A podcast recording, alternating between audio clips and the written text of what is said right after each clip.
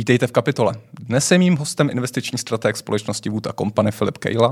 Mluvit budeme o tom, co hýbe finančními trhy, kde mají strop ceny akcí a jestli se máme připravit na vleklou vlnu zdražování. Filipe, děkuji, že jste přišel. Dobrý den.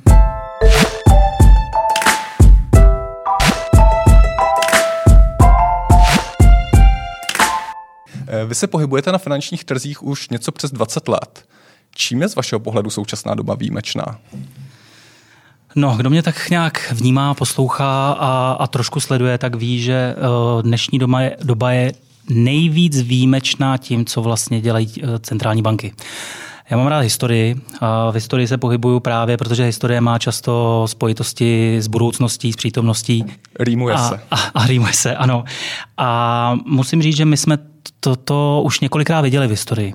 A samozřejmě, když nastala krize, teď můžeme to nazývat krizí, prostě loňský rok 2020, covid, něco naprosto neznámého, tak eh, vlastně nikdo nedokázal přesně specifikovat, co se stane, jaký to bude mít dopad na ekonomiku jako takovou, na společnost, na lidi, na firmy, hmm. na všechno. A samozřejmě v tu chvíli přišly centrální banky, FED v první řadě samozřejmě, a, a dali jasně najevo, že budou podporovat v podstatě směrem uh, tisknutí těch peněz, kvantitativní uvolňování. Jenomže to nabralo takové obrátky, že vlastně dneska jsme v tak specifické době, že všechno je ovládáno dluhem. Já jsem to teďka někde i komentoval, že ten dluh, který bobtná na úrovni nejenom států, ale i firem, i lidí, společnosti jako takový, je něco tak bezprecedentního, že eh, nechci být takovým tím prorokem něčeho, co může být jako výrazně negativní, ale myslím si, že to nemůže skončit nějak moc optimisticky, jo? protože v tomhle ta doba je tak výjimečná, že ten život na dluh je tak obrovský, že se toho začínáme jako děsit. Jaké je to východisko, ke kterému směřují centrální banky? Teď máme tady nulové úrokové sazby, které sice nejspíš půjdou nahoru v České republice, už to vidíme, ale velice pozvolně, jak naznačují zprávy například současné. Eh, máme tady kvantitativní uvolňování, které pořád eh, je našponované. Co se stane ve chvíli, kdy skutečně se kvantitativní uvolňování vypne, úrokové sazby půjdou nahoru? Jak, jaký to bude mít dopad na, ten, na tu reálnou ekonomiku, na tu Main Street? Vy to říkáte strašně zjednodušeně, kdyby to takhle fungovalo, tak je to úžasný. Musíme oddělit dva světy. První svět je ten celosvětový, druhá, druhý svět je ten, ten mikrosvět tady na naší Českou republiku, když beru. Máme jednu obrovskou výhodu, a to, že nejsme součástí vlastně eurozóny a v tu chvíli my si dokážeme vlastně jakýkoliv pohyb řídit tady interně sami. To znamená, že my si nezávisle na Evropské unii nebo ve Spojených států nebo Ázie můžeme v podstatě zvýšit úrokové sazby cítíme, že nás tlačí inflace, začneme zvedat úrokové sazby. Hmm. Je to přirozené. My tady to kvantitativní uvolňování v této podobě nemáme, když teď už eh, je vlastně na stole něco už dokonce schváleno, že Česká národní banka může v podstatě dělat nějakou takovou formu. Ale Česká, eh, Česká republika je v tomhle specifická. Já půjdu do toho hmm. světa. Ano. A první věc je samozřejmě ta Amerika. A já se stoprocentně přiznám, že jsem přesvědčen, že ani bankéři centrální banky vlastně nevědí, jak toto dopadne, jak to skončí a mám takový pocit, že táhnou tu káru před sebou, ta kára se jim plní a jdou do toho kopce a ona se plní víc a víc, protože hmm. oni naskakují různí lidé, zvířata, všechno, když si to představíme. A oni pořád tu káru musí tlačit a ten kopec jako nekončí a je to těžší a těžší. Hmm. A teď jde o to, jestli přijde někdo a dokáže jim ještě pomoct, až to vytlačí na ten kopec a tam se to, tam se to nějakým způsobem ustálí, anebo se to celý vypne a to znamená, že ten vozík se rozjede směrem proti ním, jo, a když to jako zkresleně. Co tím chci říct? To, že se začne snižovat takzvaný tisk peněz, je pouze taková záležitost marginální, protože víme, že teďka FED oznámil, že by mohl při, eh, nastoupit k tomu, že by začal snižovat ten, ten quantitative easing, to znamená to uvolňování tě, se z těch 120 miliard dolarů týdně až na nějakých třeba o 10 miliard hmm. dolarů míně. To je nic. To je jako prostě nic. Takže to kvantitativní uvolňování tady bude a oni ho budou dělat postupně. Druhá věc je, co se ale stane, když začnou tady to uvolňování, to znamená ten tisk peněz, začnou redukovat a nedej bože přijde jakýkoliv kolaps na trhu v tu chvíli se okamžitě spouští tiskárny a kvantitativní uvolňování bude obnoveno. Hmm. Proti tomuto, když si ještě řekněme, že by to šlo všechno v pořádku, vemte si, že máte nafouknutá všechny aktiva. Všechny aktiva, obecně, budeme se o tom bavit. Vy vypnete v podstatě klasickým způsobem podporu toho trhu ve všech úrovních těch aktiv. Ten doping takový. Ten doping a teď ten finanční trh se s tím bude muset vyrovnat. A ideální by bylo, kdyby se s tím vyrovnal takovou tou klasickou cestou, že si začne zvykat, že ten doping není, ale začne prostě být klasickým způsobem ten finanční trh bez těch podpůrných prostředků a dotací a všeho, co mu hmm. říkáme, prostě závislý na nabídce a na poptávce. Taková ta klasika, na kterou jsme všichni zvyklí, která by tady měla být historicky. Jenomže tohle se prostě podle mě nemůže stát, protože právě do toho, a teďka zapojuje ten dluh a zapojuje tu inflaci. Hmm. A když se bavíme o tom, že se inflace začne zvedat, za normálních okolností byste řekl, že se zvednou úrokové sazby v Americe. Inflace pro mě není žádný velký problém. Když budeme držet inflaci 3 až 5% tak jsme slyšeli i z Fedu, že v podstatě inflace není pro ně teďka směrodatná. To jsou ty holubice, to je ten přístup, kde nám vyloženě jde o plnou zaměstnanost, o růst HDP a ekonomiky jako takové. A to vlastně ten hmm. Paul jasně prohlásil. Už a... není ve shodě už není ve shodě v podstatě ze všema, hmm. ze všema členama Fedu, ale nicméně to hlavní slovo má, takže on řekl, my v podstatě budeme pořád sledovat tu plnou zaměstnanost. Hmm. Amerika je v tomhle ale specifická oproti Evropě. Ameri- Amerika je stoprocentně specifická, je samozřejmě mnohem pružnější, trh práce je pružnější, je efektivnější, dělá ty věci razantně, jasněji. Myslel jsem ty a... cíle centrální banky, ano. kde se klade, klade důraz na, na tu ano, zaměstnanost. Ano, je to tak, ale musím říct, že právě v normálním světě by to bylo tak, že když nám poroste inflace, kterou budeme teda cílovat někde kolem 3%, eh, 2 až 3%, tak je to zdravá inflace. Hmm. Ta inflace ještě pomáhá jedné zásadní věci a to je vlastně eh, umořování toho dluhu v tom pravém slova smyslu. Takže inflace by na jednu stranu byla vlastně skvělá, protože by začala pomaličku už dubovat dluh, který ve Spojených státech už přesáhl 100% HDP. Hmm. Jo. To jsou čísla, které si neumíme představit. Eh, Amerika nikdy v životě své dluhy nesplatí. Největší věřitel Ameriky je Japonsko, Čína, Velká Británie. Kdyby Čína začala opouštět jako věřitel americké cené papíry, dluhopisy, jejich dluh, dluh, hmm. tak to prostě způsobí v podstatě kolaps, protože jediný, kdo to může zase na tom trhu kupovat, je znova FED a zase jsme u toho. Chci říct, takže kdyby se zvýšila inflace, tak je to v pořádku, užírá to nějakým způsobem dluh, ale musíte začít bojovat, aby ta inflace neustřelila. Aby neustřelila do té do formy uh, 30. let v Německu hyperinflace, což je teda úplně jako extrém, extrém. extrém. Ale i už kdyby se dostávala vejš nad hodnoty 6, 7 až 10% tak prostě se musí začít zvyšovat hmm. úrokové sazby. Jenže jak zvýšíte úrokové sazby a sedíte jako FED a sedíme tady na tom zasedání, zvýšíme úrokové sazby a jsme nezávislí, podotýkám, tak samozřejmě zdraží, zdražíte dluh. Hmm. A zdražíte obrovsky ten dluh, který je teďka obrovský. Takže možná jsem to rozebral, ale když se vrátíme na začátek, tak vlastně to lehké řešení neexistuje. A to pořád ještě jsou, nebavíme se o dolaru. Když dolar začne oslabovat, jako... A, nech, nech, nechme dolar. Eh, já, já vás možná trošku zkusím vrátit k té původní otázce, co se stane, eh, respektive um, jestli je nějaké realistické řešení opuštění té uvolněné, extrémně uvolněné měnové politiky centrálních bank, bavme se teda o tom Fedu, bez toho, aniž by to mělo zdrcující dopad na veřejné rozpočty a na reálnou ekonomiku? Ne. Za mě ne. A myslím, že to Japonsko ukázalo jednoznačně. Může se omezit uh, tištění peněz, může hmm. se o, omezit to, to vlastně ten doping to, těch trhů, té ekonomiky obecně. A nedokážu si představit opravdu ani ve svém nějakém snu, hmm. že by Fed a Evropská centrální banka vyply kvantitativní uvolňování a ekonomika na to reagovala přirozeně. Hmm. To znamená, že by buď to pokračovala tou cestou toho růstu, anebo naopak, že by třeba oslabila jenom o trošku. Hmm. Vždycky se tam stane nějaká externalita podle mě a nějaký extrém, která, která může mít teďka vliv na cokoliv a to, to samozřejmě nedokážeme predikovat, hmm. ale za normální okolností na vaši otázku odpovídám, že si myslím, že tady s náma v podstatě bude tisknutí peněz, stejně jako s náma bude covid, prostě další dekády. Hmm. Já bych se možná trochu vrátil od nějakých 10-12 let zpátky eh, po velké hospodářské krizi, kdy vlastně ta politika centrálních bank začala.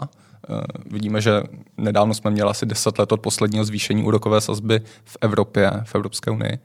A vlastně nikdy nebyla vypnuta ani po tom, co se Evropa a co se svět zotavil z té hospodářské krize stále ty bilance centrálních bank rostly, stále ty úrokové sazby byly na nule.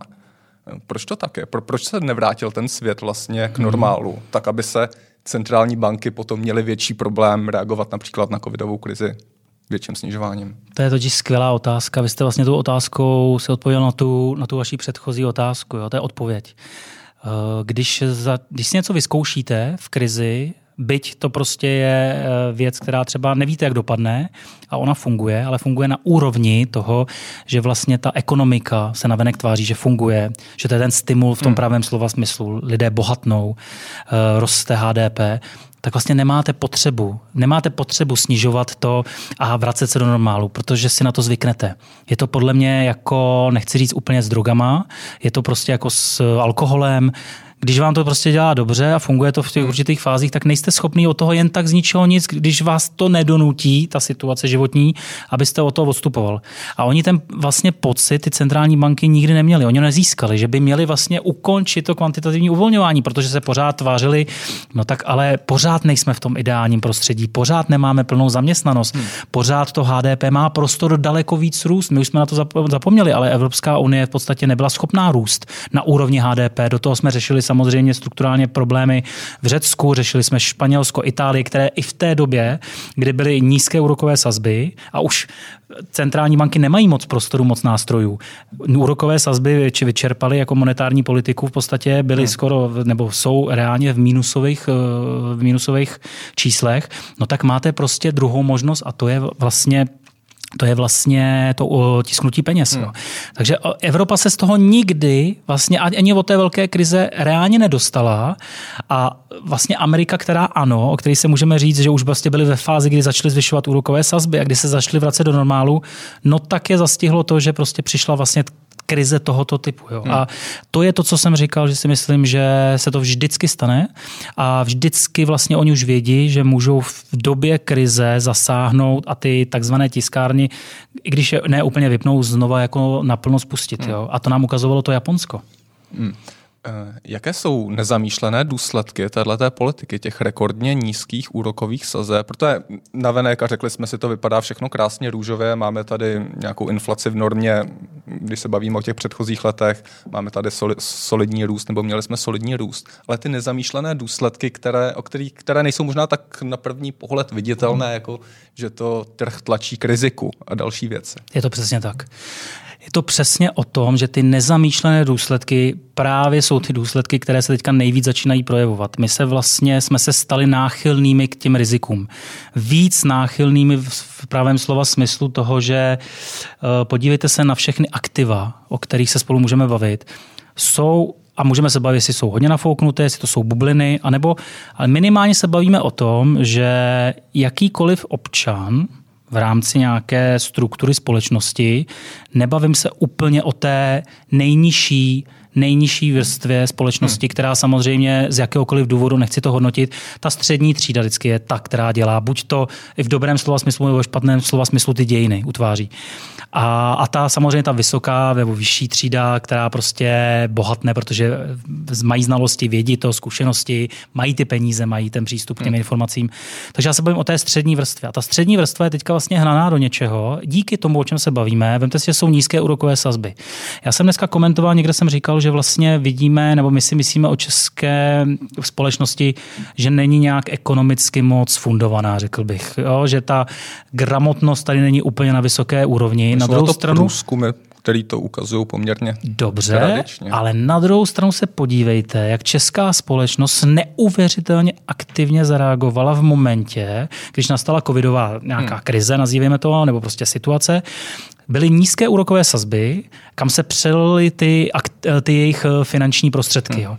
To, že se začaly kupovat nemovitosti, pozemky, chalupy, chaty, prostě dávalo se to do hmotného majetku, tak to už svědčí o tom, že ty lidé ve své podstatě přemýšlejí o tom, že si můžou na jedné straně půjčit levné peníze, které už do budoucna nemusí být tak levné u nás v České republice, na druhé straně, že opravdu v té bance, jako reálně při té inflaci, která dneska už hmm. je přes 3%, tu hodnotu ztrácejí. A zase, když se vrátím vlastně k té krizi, k té hyperinflaci, to je jedno, ale to je vždycky dobré se na ty extrémní případy koukat, tak kdo na tom nejvíce prodělal? Nejvíc na všem prodělala střední třída. Hmm. Střední třída to jsou ty lidé, kteří měli ty úložky v bankách, které měli nějaké to oběživo, které v podstatě jako bylo u nich, neměli moc velké investice právě do nemovitostí, do nemovitostí a do toho reálného uh, hmotného majetku, tak ty na tom prodělali úplně ze všeho nejvíc. A já hmm. vlastně tím chci říct, že si myslím, že ta česká společnost vlastně ukázala, že se i v té době už začíná trošku pohybovat a že začíná nějakým způsobem reagovat na tu aktuální situaci. Ale je to ten nezamýšlený důsledek toho, co se stane, kam až se můžou uh, vlastně dostat uh, ceny komerčních nemovitostí, kam se můžou dostat hmm. ceny ceny eh, půdy, takového toho majetku, o kterém se teďka bavíme, že je v bublině, kam až můžou jít, kam až porostou. Hmm. A nehrozí tam samozřejmě v rámci tohle i tam nějaká krize, nějaká bublina, nějaký krach, znehodnocení hmm. majetku, znehodnocení peněz to je ten důsledek toho tisknutí hmm. těch peněz a nízkých úrokových sazeb. Protože si všichni mohli půjčovat velmi levně a využívali toho ve, hmm. vel, ve velmi velké míře.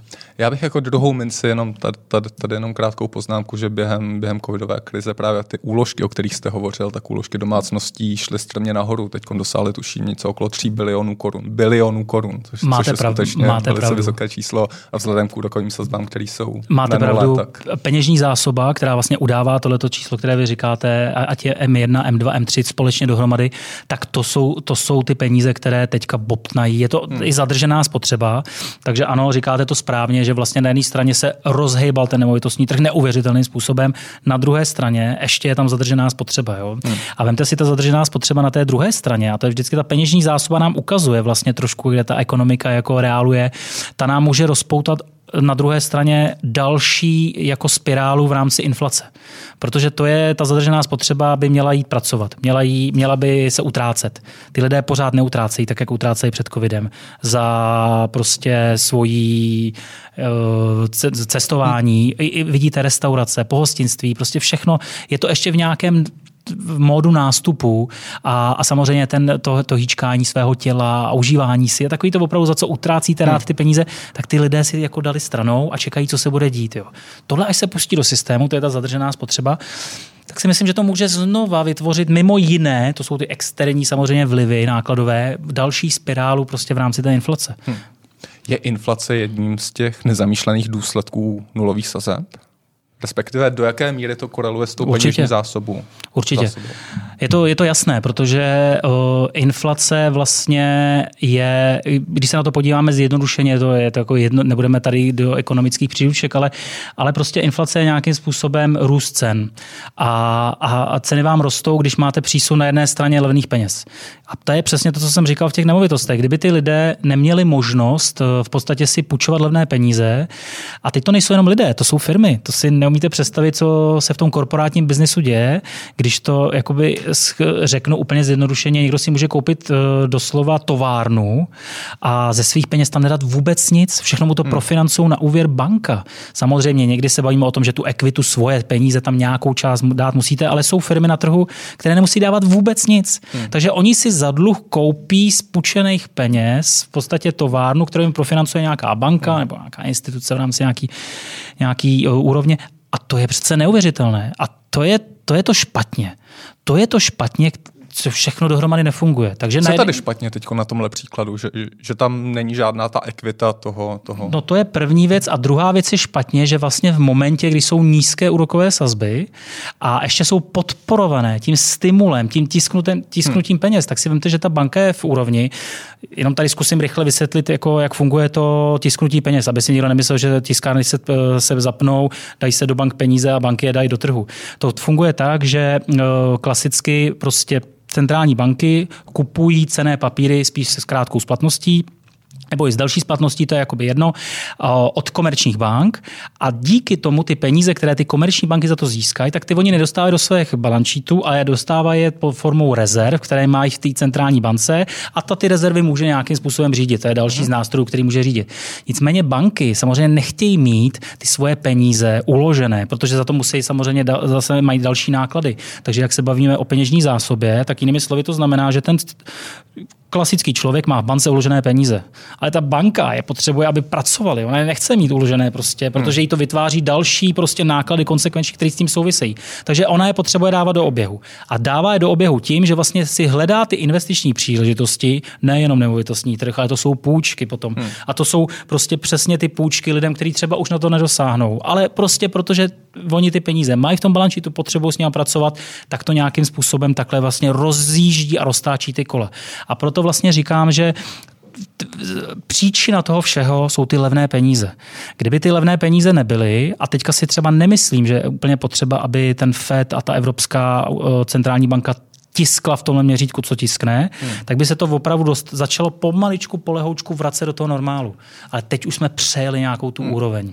Když se vrátíme ještě k té inflaci a k tomu vztahu s těmi nově vytištěnými penězi, je tady názor, že ty nově vytištěné peníze mají vliv primárně v těch aktivech, o kterých, o kterých jsme hovořili, v ceně akcí, v nemovitostech, mm-hmm. kryptotrh, dal, dal, další další třída aktiv. A do té reálné ekonomiky, do té reálné, do toho spotřebitelského koše, vlastně, který měříme tu inflaci, primárně, eh, tak se úplně neprojevují, nebo neprojevují tolik. Dává to smysl? Dává to smysl. Dává to přesně smysl, to je další z těch věcí, že do té reálné ekonomiky, kde je vlastně, která je navázaná na tu spotřebu, tak se primárně nedostanou. Oni se tam můžou dostat tou formou samozřejmě, když uh, si kdokoliv veme úvěr nebo si dokáže půjčit od té banky a třeba i na hypotéku, slyšel jsem případy, že si vzali hypotéku a, a dali to do kryptosvěta, do akcí a do těch věcí. A, a pak by to prodali, tak samozřejmě z toho zisku to dají do ekonomiky, protože koupí spot, uh, nějaký, něco ze spotřebitelského koše, Jasně. to znamená jako cokoliv, jídlo, lepší, hmm. kvalitnější dovolenou, služby automobil, a služby a cokoliv. Takže samozřejmě tady ta provázanost tady je, ale že by přesně byla forma toho, že by se to dostalo do přímé ekonomiky, jakoby ten, to množství těch nových hmm. peněz, tak to tak samozřejmě není. A proto všichni v tom finančním světě teďka hledají ty příležitosti a ty příležitosti ubývají.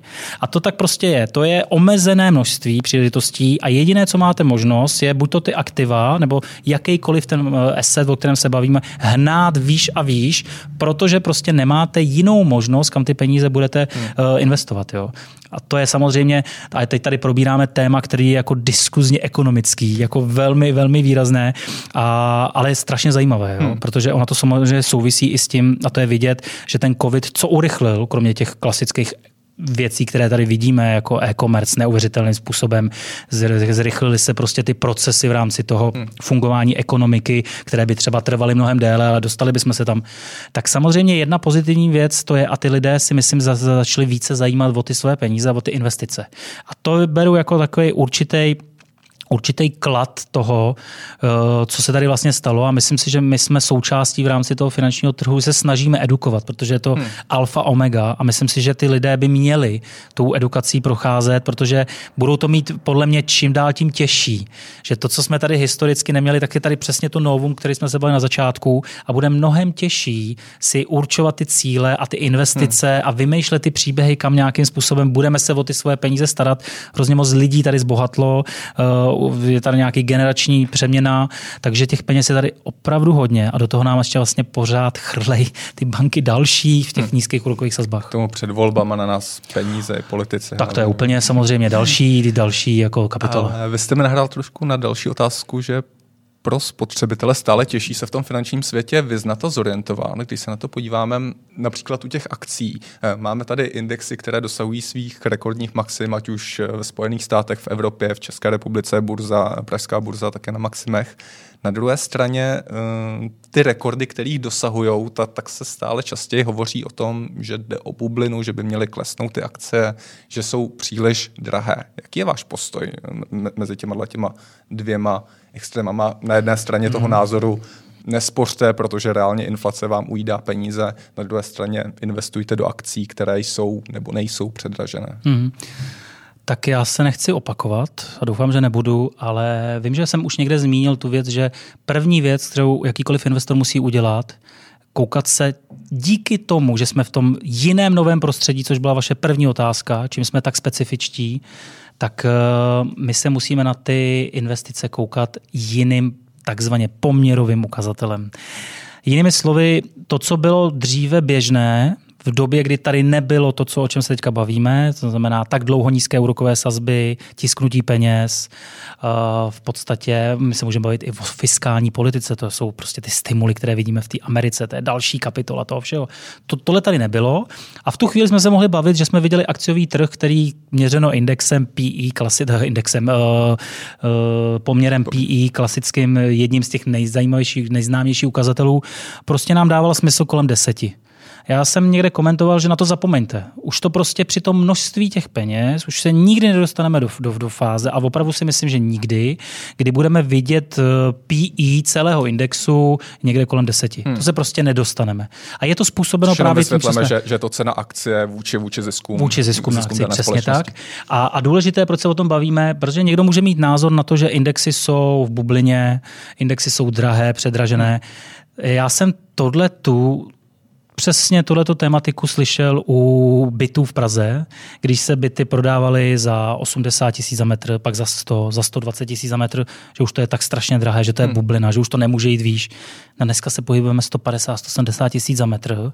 Slyšíme úplně to samé, ale pořád, když se srovnáme v rámci třeba nemovitostního trhu s tím zahraničím, hmm. tak tam prostě prostor obrovský je. Nemůžeme to všechno házet do jednoho pytle, takže... Tam, ne... ale pardon, tam taky záleží na ukazatele, protože ano, pokud srovnáme cenu na metr čtvereční s Vídní nebo s Berlínem nebo mm-hmm. s Varšavou, tak ano, ta, tam pořád jsme levní, ale pokud se podíváme na ten ukazatel e, počtu let práce aby na dobu, si, aby jsme ano. si mohli dovolit, dovolit koupit nějaký standardizovaný byt, tak tam jsme suverénně Souhlasím. nejvyšší. Kupní síla samozřejmě je jedna tak. věc a, dru, a druhá věc je, ano, měli by se srovnávat, měli, měli by se srovnávat uh, vlastně hmm. všechny ty proměny, které v té rovnici potom máte. Důležité ale v tomhle tom je, je, je si říct, že my se snažíme dohánět. Samozřejmě nemůže, nemusíme se tady teďka konkrétně asi bavit, kde, kde je naše kupní síla. Všichni víme, že není tam, kde by asi jsme si ji představovali, nebo jestli je to v našich možnostech ji tam mít. Hmm. Na druhou stranu je to pořád pořád o tom uh, nacenění těch jednotlivých aktiv. A to bylo to, o, o, o kterém jsem chtěl mluvit. Jo. To bylo to, že vlastně v dnešní, dnešní metodikou my nikdo z nás na tom finančním trhu nedokážeme předpovědět, ani nechceme, my nechceme předjímat, co se bude dít, protože to nedokážete trefit. A kdo vám řekne, že si myslí, že přijde nějaká krize, tak si to může odůvodnit nějakýma svýma argumentama a nemusí mít bez pravdu. Časování trhu je největší nesmysl. Ale my si můžeme každý z nás vlastně dělat ten domácí úkol a říkat si, pro někoho ty akcie v určitém sektoru, určitém zaměření jsou prostě teďka ještě pořád zajímavě naceněné a já do hmm. nich budu investovat. Nebo jsou akcie, které jsou podle mě nebo podle nás naprosto totálně přepálené. Můžeme se bavit o kryptosvětě, někdo vám může říct, že Bitcoin za 50 tisíc dolarů je naprosto totální nesmysl. Druhá strana prostě eh, mince vám bude říkat, že to bude stát milion dolarů. Jako vždycky ta diskuze bude. Hmm. Důležité je, a to si myslím, že, že, že je ta, ta hlavní, hlavní otázka, co si dokážeme představit, že bude za pět let v rámci toho makra. Takže to znamená, kde budou úrokové sazby, kde bude inflace a kde budou ty jednotlivé aktiva, o kterých se bavíme, hmm. jak budou naceněné. A to je věc, na kterou máme každý asi jiný pohled a podle toho podle mě i investujeme každý úplně jinak. Někdo si v dnešní době může kupovat prostě byty na komerční bázi, někdo si kupuje, někdo si kupuje podíly ve fondech, který jako my například máme v podíly ve fondech, kde jsme slyšeli, že kanceláře už jsou za Zenitem, že to je špatně a najednou vidíme, že kanceláře vůbec nejsou špatné, že se budou přeceňovat, vrací hmm. se, lidi se vracejí do těch kancelářských prostor a to jsou přesně ty věci, kde my vidíme, že za na tři a pět let horizont, kde jsou prostě i ty nájemní smlouvy uděláno, hmm. tak nejsou vůbec drahé. A v rámci alokace nějakých aktiv a peněz je to strašně zajímavá investice. To se můžeme bavit o nákupních centrech, můžeme se bavit o logistice, můžeme se bavit o všech možných průmyslových, parky. průmyslových parků. Ano. Takže je to, tohle to bychom mohli rozebírat hodiny, hodiny, ale důležité je, a to si myslím, že by těm posluchačům samozřejmě každého bude zajímat, no tak co si teďka vlastně v rámci toho mám myslet o tom nemovitostním trhu, o akciovém trhu, o kryptotrhu, nevím, hmm. těch trhů, o, co si mám myslet o zlatu. A to všechno dohromady samozřejmě je, je velký otazník v tom, že my víme, že to je nějakým způsobem, neříkal bych, že jsme v bublině. Nejsme v bublině, protože bublina, a já jsem zažil bublinu so osobně. Já jsem si počítal, vy jste zažil dvě bubliny, pokud ano. se neplutu. Ano. 90, ano. Konec 90. Ano. let dotcom ano. a potom hospodářskou. Přesně tak. A, a v obě ty bubliny vypadaly fakt jinak. Jak teďka říkají, že se podobá ta situace na těch trzích se podobá těm bublinám, které byly, tak nepodobá. Jsou tam, jsou tam různé disproporce jo? a vždycky je to dáno a nejvíce je to dáno právě tím objemem těch peněz. Jo? Protože když máte nějakou bublinu, tak bublina splaskne. Když to někdo přirovnává k dotkom bublině, teďka technologie, jak se musím fakt smát, jo? protože já jsem dotkom opravdu viděl ty analýzy, kde to byl opravdu čistý PDF formát toho, co ten business model dělá a tím to hmm. končilo. Dneska technologie, které jsou některé drahé, ale drahé na úrovni PI, když se bavíme, když mi někdo řekne, že to je uh, PI 30 a forward je budoucí PI prostě 25 a už mu to přijde drahé, jak já mu řeknu, OK, ale podívej se přesně na jejich balance sheet, podívej se na rozvahu, podívej se na to, kolik dokážou generovat hotovosti akcionářům, jak rostou, jak opravdu rostou, jaké objemy dělají, jaký mají tržní kapitalismu, kapitál, tržní kapitalizaci. A to jsou ne, neuvěřitelně diferencované světy, které byly hmm. s dotcomem. V dotcomu byly některé firmy, které v tu chvíli vypadaly, že prostě porostou nebo rost, bylo jich tam pár, ale celý ta, ta většina toho báglu, která potom zkrachovala, hmm. to byly jenom plány. Plány, které se posunuly o dalších 10-15 let a vlastně ale jenom pře, jakoby to bylo dopředu něco, co ještě nebylo připraveno. A tam vidím do jisté míry pod, podobnosti s dneškem, že, že spousta těch firm, nemluvím o těch největších mm-hmm. teď, o Google a Facebooku a tak dál, ale spousta technologických firm má ty svoje business modely, má, má velké plány, jak rozšiřovat podíly na trhu, mm-hmm. vel, velký marketing a tak dál, ale chybí tam ten reálný zisk, což je analogicky s, s, tou, s tou dobou konce těch 90. let to máte pravdu zase z poloviny, bych řekl, protože musíme se koukat na jaké typy společností se fakt jako tady, tady o kterých se bavíme.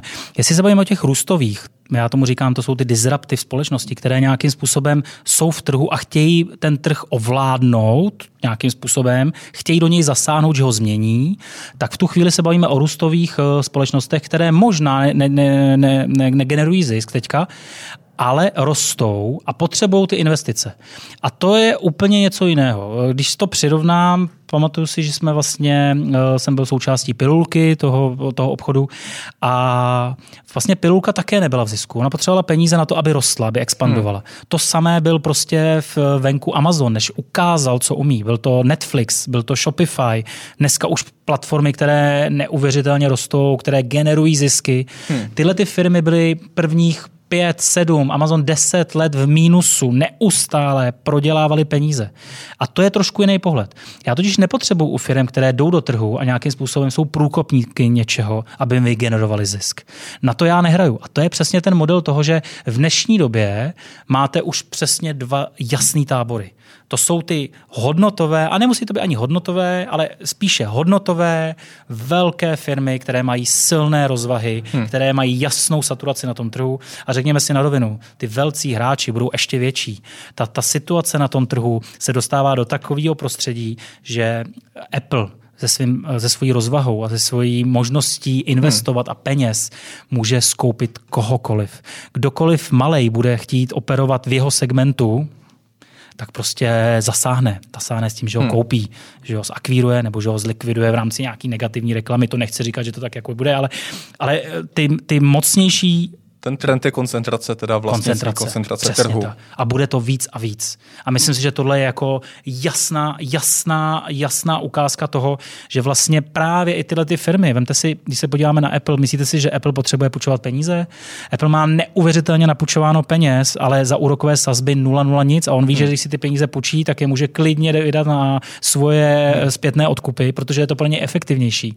Ale má přístup k obrovským penězům. A bohužel si, nebo bohužel, bohužel dík, já nevím, pro mě peníze nejsou žádné zlo, žádná špína, naopak peníze jsou něco, k čemu je potřeba se chovat s úctou a využívat toho, že tady jsou.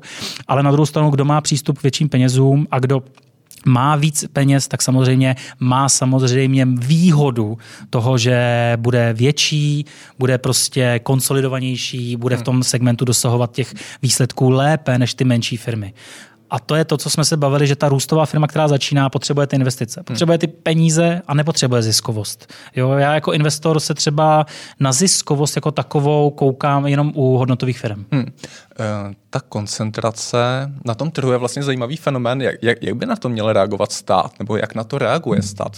Pokud se podíváme do Spojených států, tam se to hodně řeší. Máme tady eh, ten technologický sektor, Facebook, Google, eh, hovoří se o tom, že současné antimonopolní zákony už nedostačují, že byly dělané na takové ty firmy staré ekonomiky s tím fyzickým vlastnictvím a že nepostačují na ty, na ty firmy, které, mm-hmm. které vlastně prodávají ty platformy a služby a tak dál. Hovoří se o změně, eh, je, to, je podle vás správný směr to regulovat přísněji? Hovoří se dokonce o rozdělení Facebooku, mm-hmm. Google. No tak to je to, co jsem vlastně říkal teďka. Když se to nebude regulovat, tak uh, to bude dosahovat těch výšin, o kterých já jsem mluvil. Velcí Takže budou ještě větší, větší. Ale na druhou stranu chcete regulovat něco, co nazýváme volným obchodem, kapitalismem. Jo, a, a to jsou věci, které eh, s tou regulací samozřejmě ano, ale do jaké míry regulovat. Jo? A bavme se o té regulaci, která nějakým způsobem zapadá právě do toho, jak jsme se i tady bavili, to jsou ty Green Dealy, to jsou to, je, to totiž není jenom o tom životním prostředí, to je o tom celkovém chování, o tom, jak budou se chovat zaměstnavatele vůči zaměstnancům. Hmm. To je o tom, jak eh, ta firma bude navenek eh, se profilovat, jakým způsobem bude přistupovat nejenom k životnímu prostředí, ale přesně k těm věcem, které ji obklopují. Jo. A samozřejmě, když budeme vidět, že Facebook, eh, myslíte si, že Facebook bude regulován, bude rozdělen, takže to pomůže jakoby čemu? To pomůže tomu, že nebudou schopní akvírovat nebo nebudou tak velicí. Já si myslím, že regulace sama o sobě v tomto smyslu by měla nějaká být, ale nedokážu si jako přesně představit, jaká. Jo? Jak chcete hmm. regulovat jako Facebook, že odtrhnete eh, Instagram od WhatsAppu a Facebook si půjde svojí cestou, ale ten Facebook si tou platformou, kterou má, a to je prostě ta základna, tak uh, pořád tam ty synergie budou. Vy je nemůžete rozdělit, jako aby úplně separátně fungovaly. To nikdo nedokáže. To se ne, to se, takže Bohužel, já mám takový pocit, že jsou tady nápady nebo návrhy i v hmm. rámci přesně určitých dohod, které mají dobrou myšlenku, ale vlastně jsou nerealizovatelné. Jo, že... Vypadají dobře na papíře, ano, ale to je tak Ano. A to je přesně, jak jsme se bavili, uh, to jsou ty Green Dealy, to, to je ta administrativa Bidena, která teďka neuvěřitelně chce vlastně měnit klimatické prostředí obecně, má neuvěřitelní dotační stimuly prostě přesně v rámci toho, že budou stavět lepší silnice, lepší dálnice, lepší infrastrukturu. To je všechno skvělé. Když se podíváte na ten začátek, ta, tak ta pointa toho, jak my se chovo, jako trošičku jako chovali jsme se k té planetě, ten blahobyt, a teď zase beru, neberu Afriku třeba jako hmm. úplně separovaně, ale, ale beru těch 70% té planety, která v podstatě nějakým způsobem funguje, tak jsme se chovali doslova jako prasata. Jo. Mně přišlo, že jsme měli všichni všechno a, a, a že jsme si nevážili těch věcí. Hmm. A, a možná třeba ten covid, a nechci tady být konspirativní, je, je nějakým způsobem varování prst nahoru, že prostě bychom měli něco změnit. A to, že se právě bavíme o tom, že změníme právě to klima, že možná změníme to, že, že prostě emise budou nějakým způsobem regulovány, tak to je dobrá myšlenka, která hmm. je schovaná za to ESG fondy a všechny ty strategie, které jsou super. Ale ta realizace toho mi úplně potom už postrádá ten prvotní prvek toho nadšení, toho, že chci opravdu něco změnit. Hmm. Když se totiž zase... Jsou tam prvky greenwashingu? Ne, nebo chápu vás správně, že tam vidíte čas, že, že vidíte za některými ESG aktivy nebo aktivy, které splní ESG parametry, prvky toho no. skakování na trendy. Jasně, a, a... jasně, to je prostě bohužel, když se nad tím zamyslíte, tak potom se podíváte, že ESG, ESG fondy jsou svým způsobem fondy, kde vlastně našli opět nové téma, jak sehnat víc peníze do fondů, které můžou investovat do něčeho, čemu jako ty lidé navenek chtějí věřit, hmm. co může fungovat. To je takový ten ideální svět, že si řekneme, pojďme teďka všichni snížit prostě efekt těch emisí jakýmkoliv způsobem, pojďme každý začít u sebe, tím, že dáme tady do fondu jednu korunu tady u nás a ten fond bude investovat do čisté energie. Hmm. Bude investovat prostě do opravdu čisté, takže solární elektrárny, větrné elektrárny, vodní elektrárny, nebude tam teda jádro, protože nevíme, jestli jádro patří, nebo jestli je čistá nebo není čistá energie. A v tu chvíli by to jako fungovalo. Bylo by to vlastně fajn. Vy jste věděl, že přispíváte do něčeho, že platíte na něco, co má tu. Jenže když se podíváte, kam ve finále potom ty fondy tohle toho zaměření investují, hmm. tak vlastně zjistíte, že tam je řada firm, které vůbec nesplňují. A teďka ty parametry teď definujme ty parametry, které tam jsou. A to je tak strašně široký okruh, hmm. že to už se zase dostáváme do nějakého procesu toho, že vymyslelo se něco, co všichni myslíme dobře, jako pařížská konference, jako, jak jsme se bavili, Green Deal v pořádku, ESG fondy v pořádku. Nějakým způsobem jsme si všichni uvědomili, že ty klimatické změny, které tady jsou, asi je něco, na čem bychom měli začít přemýšlet. Měli bychom se víc starat o sebe, o tu přírodu kolem nás.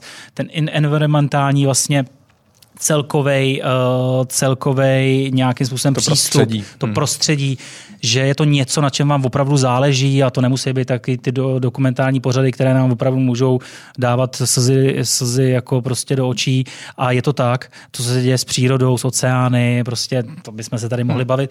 Ale každý z nás si asi uvědomuje, doufám, že si každý z nás uvědomuje, že by se opravdu mělo něco stát, nebo tak, takovýmhle tempem, jak jsme se chovali, se může, budeme mít všichni strašně peněz, budeme bohatý, což není podle mě vůbec důležité. Důležité je, aby jsme měli potom ve finále hmm. kam mít třeba do té přírody, aby jsme si mohli vážit té přírody, hmm. že nám dává to, co potřebujeme.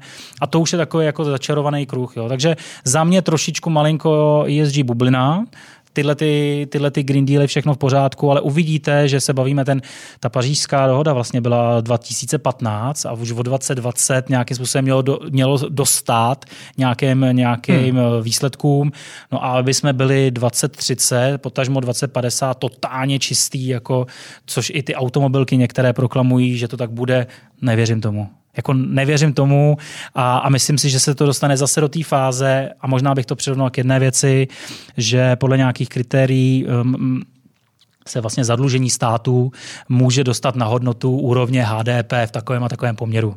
Podívejte se, co se stalo v rámci Evropské, v Evropské unie, když přesáhly tyhle ty kritéria uh, Itálie, Francie, uh, Řecko, tak se tam našla výjimka a našlo se tam prostě něco, proč to zrovna se na to nevztahuje a tím se vlastně celý všechno porušilo.